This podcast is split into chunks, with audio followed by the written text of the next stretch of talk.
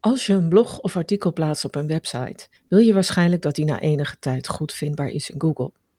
Dat betekent dat je iets met SEO, oftewel zoekmachine-optimalisatie, moet doen. En om precies te zijn, moet je dan denken aan de zogenaamde on-page SEO. SEO-acties die je op de pagina zelf doet. In deze aflevering daarom een aantal praktisch toepasbare tips waarmee je dat op een goede manier kunt doen.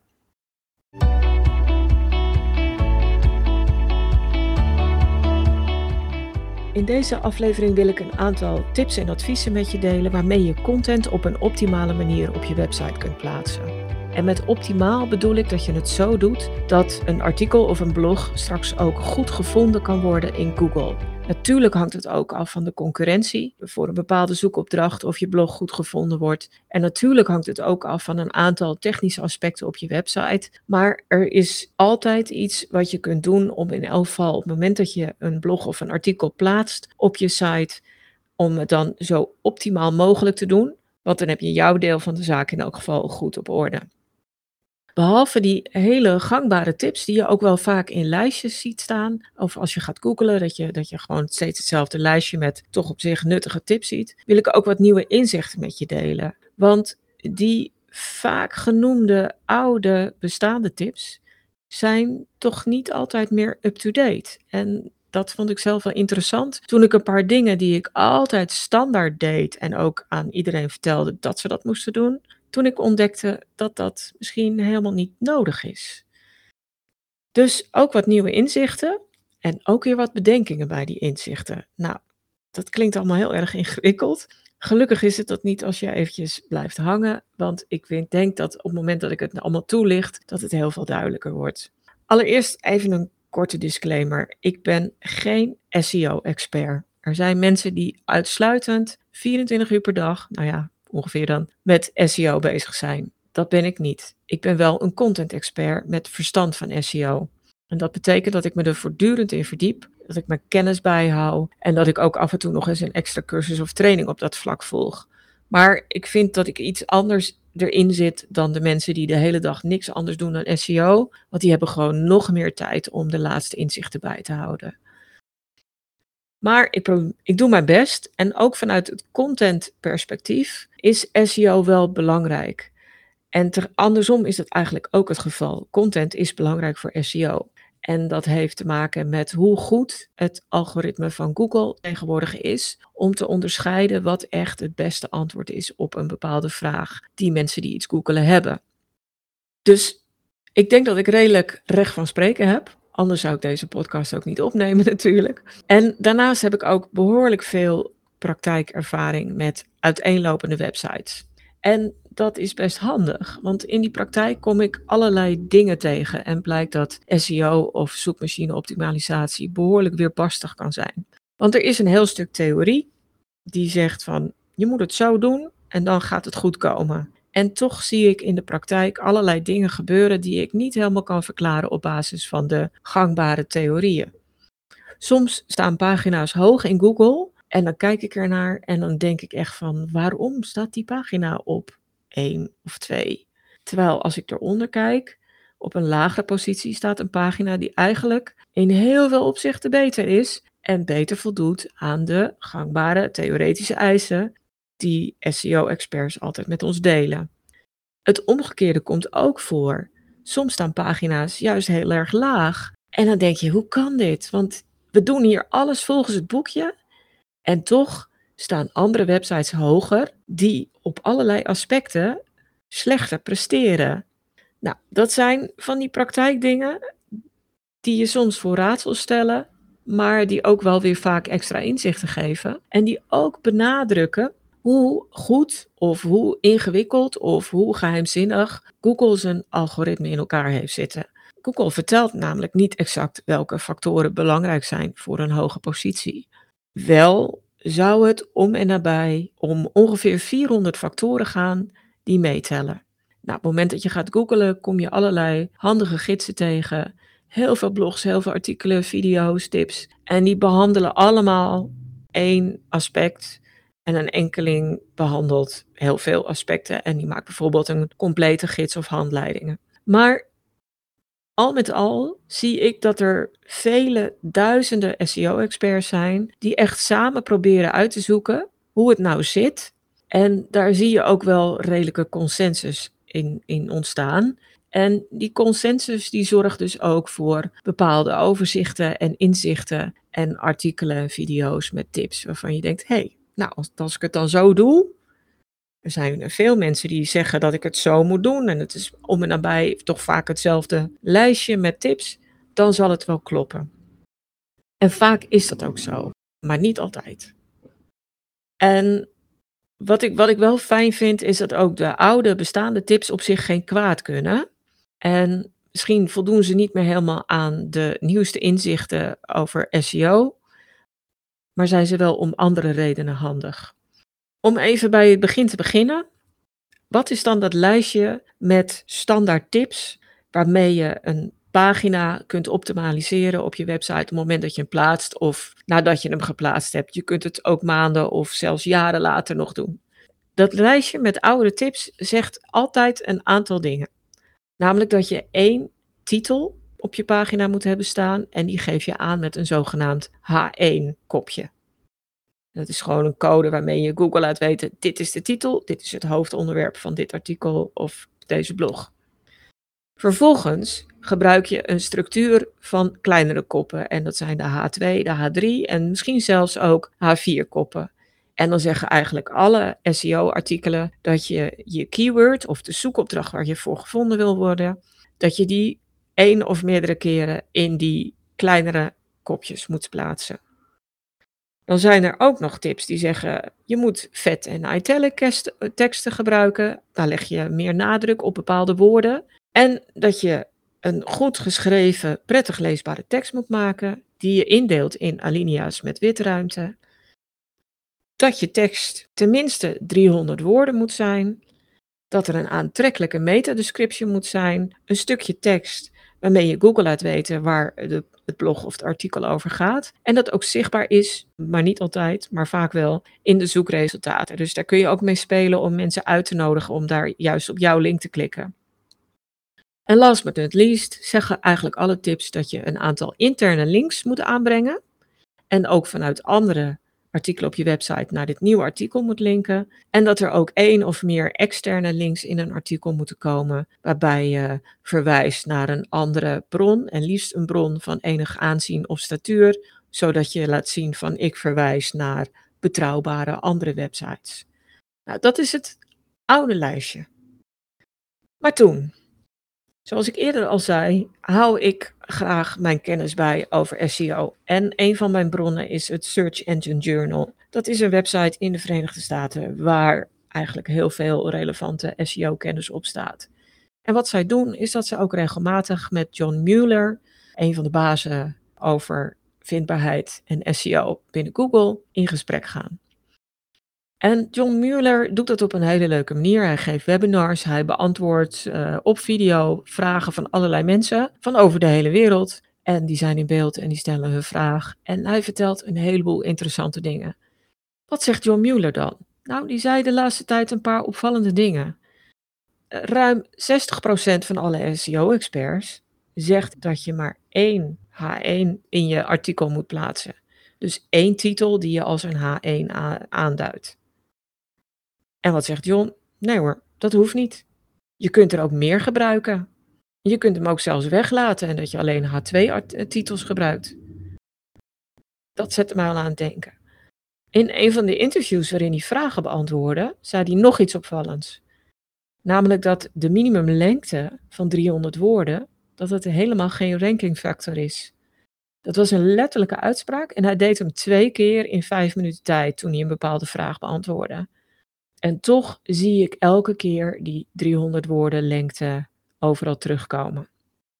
Nou, dit waren twee belangrijke standaard on-page SEO adviezen die eigenlijk iedereen wel gebruikt. Zeker ook als je de op zich heel goede Yoast plugin op je website hebt staan. Die geeft ook aan, die, die helpt je om je artikel te scoren, om te kijken hoe goed die het doet qua vindbaarheid. En de plugin gebruikt onder andere de H1-titel, of je die wel hebt en of je er maar één hebt. Die gebruikt onder andere die minimumlengte. Dus ja, wat doe je dan? Wat ik in dat geval doe, is dat ik het algoritme toch vertrouw. En het algoritme is eigenlijk wel super slim en baseert zich meer en meer op een inhoudelijke analyse van de pagina. De artificiële intelligentie achter het Google-algoritme kan inmiddels heel goed lezen wat er op een pagina staat. In de oude tijd was dat veel minder het geval. En, en over oude tijd heb ik het over tien jaar terug. Dus vandaar dat je toen de H1 en de andere kopjes en de vette teksten, et cetera, nodig had om aan Google aan te geven waar een pagina nou exact over ging. Dat is niet meer zo. Dus het is op zich niet zo gek dat het oude lijstje met tips, dat er wat minder nadruk op mag komen liggen. Dus dat betekent dat je iets minder hoeft te bouwen op de oude on-page SEO technieken, maar die oude on-page SEO die helpt wel, maar die helpt je in een ander opzicht. Want wat doet het namelijk? Het helpt je om een hele goede gebruikerservaring te bieden. Het zorgt voor een hiërarchische structuur op een pagina, waardoor het voor die bezoeker prettig leesbaar is, want die snapt van oké, deze pagina is zo ingedeeld en het begint met het belangrijkste en ik kan aan de koppen en de subkoppen zien hoe de hele gedachte achter het artikel is geweest. Dus dat helpt om te lezen. Die oude on-page SEO dwingt je ook om een aantal punten na te lopen. Bijvoorbeeld, doe ik wel met koppen en hou ik die structuur wel goed aan? Is mijn tekst lekker prettig leesbaar geschreven? Of ben ik heel, met hele lange zinnen bezig? Heb ik per ongeluk toch lange lappen tekst gebruikt met te weinig witruimte? En moet ik dan hier en daar eventjes wat gaan aanpassen?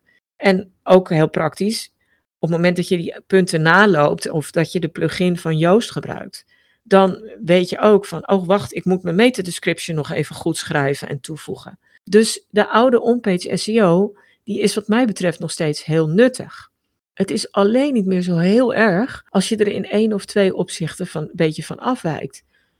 Als je iets in 240 woorden kan uitleggen en daarmee een heel goed antwoord op een bepaalde zoekvraag kunt doen, doe het dan ook gewoon in die 240 woorden en trek je niks aan van die 300. Op het moment dat je denkt van deze pagina heb ik aan het eind of ergens anders op het, in de tekst eigenlijk een H1-titel of kop nodig omdat ik daar iets heel belangrijks onwijs uit wil laten springen, dan levert het je dus geen strafpunten op.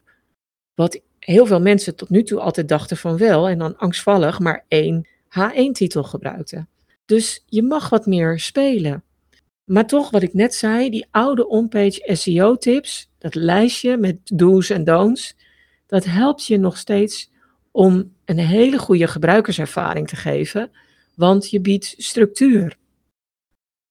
Je biedt structuur omdat je een hiërarchie in je koppen aanbrengt. En je biedt ook foto's die de stukken tekst afwisselen. En als het goed is, heb je die foto's wel geoptimaliseerd zodat ze snel laden. En dat betekent dat de foto's niet te zwaar moeten zijn. Liefst maximaal 100 kb. En misschien heb je ook nog wel tools op je website staan die de foto's nog verder comprimeren, zodat die pagina nog sneller laat. En wat je ook doet, wat ook een oude SEO-tip is, is dat je een alt-tekst aan die foto toevoegt. Die alt-tekst was natuurlijk ooit bedacht voor mensen met een beperking. Maar de toelichting die je daarin gaf, ja, daar kon je wel elementen uit die zoekopdracht in verwerken. Of de hele zoekopdracht of een synoniem van de zoekopdracht. En dat was altijd een signaaltje aan Google van hier gaat die foto over, hier gaat dit artikel over. Maar eigenlijk was die alt-tekst een toevoeging in de gebruikerswaarde van mensen met een visuele beperking. Dus ja, de lijstjes met SEO-tips, die zijn nog steeds heel erg handig, omdat ze uiteindelijk misschien wat minder van toepassing zijn op de SEO, maar wel van toepassing zijn op een positieve gebruikerservaring. En dat is uiteindelijk ook wat je wil, even los van het hele Google gebeuren. Je wil dat de mensen die op je website komen, daar een positief gevoel aan overhouden. En de oude on-page SEO tips helpen je erbij. Als ik het samenvat, wat zijn dan de beste SEO tips die ik je kan geven op basis van al deze inzichten? Dat is aller, allereerst dat je de beste content schrijft of laat schrijven die je in je hebt. qua inhoud, qua stijl en qua vorm. Dus prettig leesbare content met een passende moeilijkheidsgraad voor je doelgroep. De tweede SEO-tip die ik je geef is dat je vertrouwt op de kwaliteit van het algoritme. En ja, in deze tijden van privacy is het eng als iemand zegt vertrouw maar op Google. Dat moeten we zeker niet blindelings doen, maar in dit geval kun je denk ik wel op de kwaliteiten van het algoritme vertrouwen. Dat heeft de afgelopen jaren grote sprongen gemaakt in het lezen en duiden van de betekenis van teksten. En het zal de komende tijd alleen nog maar beter worden, waardoor uiteindelijk de echt goede en goed geschreven en gemaakte content steeds sterker komt te gaan. Dus vertrouw op de kwaliteit van het algoritme en vertrouw op de eigen kwaliteit die je kan bieden. En de derde SEO-tip is gebruik die standaardlijstjes met on-page SEO-tips om de structuur van je pagina in de gaten te houden en om een hele goede gebruikerservaring te bieden. En dat je daarmee ook een aantal positieve signalen aan Google afgeeft, is mooi meegenomen. Als je die twee tezamen gebruikt, dan zorg je voor een hele goede gebruikerservaring en verbeter je ook de vindbaarheid. En voor de zekerheid zet ik die structuurtips nog eventjes op een rij. Bij voorkeur, maar niet per se noodzakelijk, één H1-titel gebruiken. Gebruik H2, H3 en H4 koppen om de hiërarchie in een artikel duidelijk te maken. Gebruik eventueel vet en misschien ook nog cursief om bepaalde woorden eruit te laten springen. Dat is ideaal voor de bezoekers die een webpagina scannen en dat geldt eerlijk gezegd voor het merendeel van de bezoekers op je pagina. Ook onderdeel van die structuur is dat je stukken tekst afwisselt met foto's en illustraties en misschien wel met video. En dat je die foto's van een alttekst en van een onderschrift voorziet. Ook weer voor de scanners en ook weer een klein beetje voor een signaaltje aan Google. Betekent ook dat je geen lange lappen tekst gebruikt, maar korte pakkende alinea's met witruimte ertussen. En tenslotte betekent het dat je wel aandacht schenkt aan de meta-description. Zelfs als Google die niet overneemt, op het moment dat het dat wel doet, dan is die meta-description zichtbaar in de zoekresultaten. En geef je daarmee een extra impuls aan mensen die de resultaten voor zich zien, om op jouw zoekresultaat te gaan klikken. Dus wat ik wil zeggen met deze tips en adviezen, is volg de oude on-page SEO-regels die je nog op heel veel plekken terugleest, niet blindelings. Maar laat ze ook niet zomaar vallen. Als je ze gebruikt, dan heeft de inhoud en de manier waarop je een webpagina opbouwt straks alles te maken met de positieve gebruikerservaring van de bezoeker. En die positieve gebruikerservaring is een mes dat snijdt aan twee kanten. De bezoekers die je met enige moeite naar je site hebt gekregen, voelen zich hier prettig en worden beloond. En die positieve ervaring plus alle signalen die je daarmee afgeeft met die on-page SEO dingen, zijn een goed signaal naar Google. En een goed signaal naar Google is goed nieuws voor je SEO en vindbaarheid en voor een goede positie in Google. Dankjewel voor het luisteren.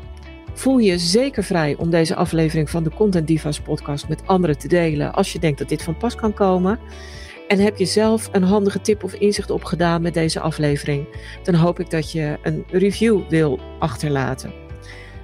Heb je nog meer vragen? Zoek je meer informatie?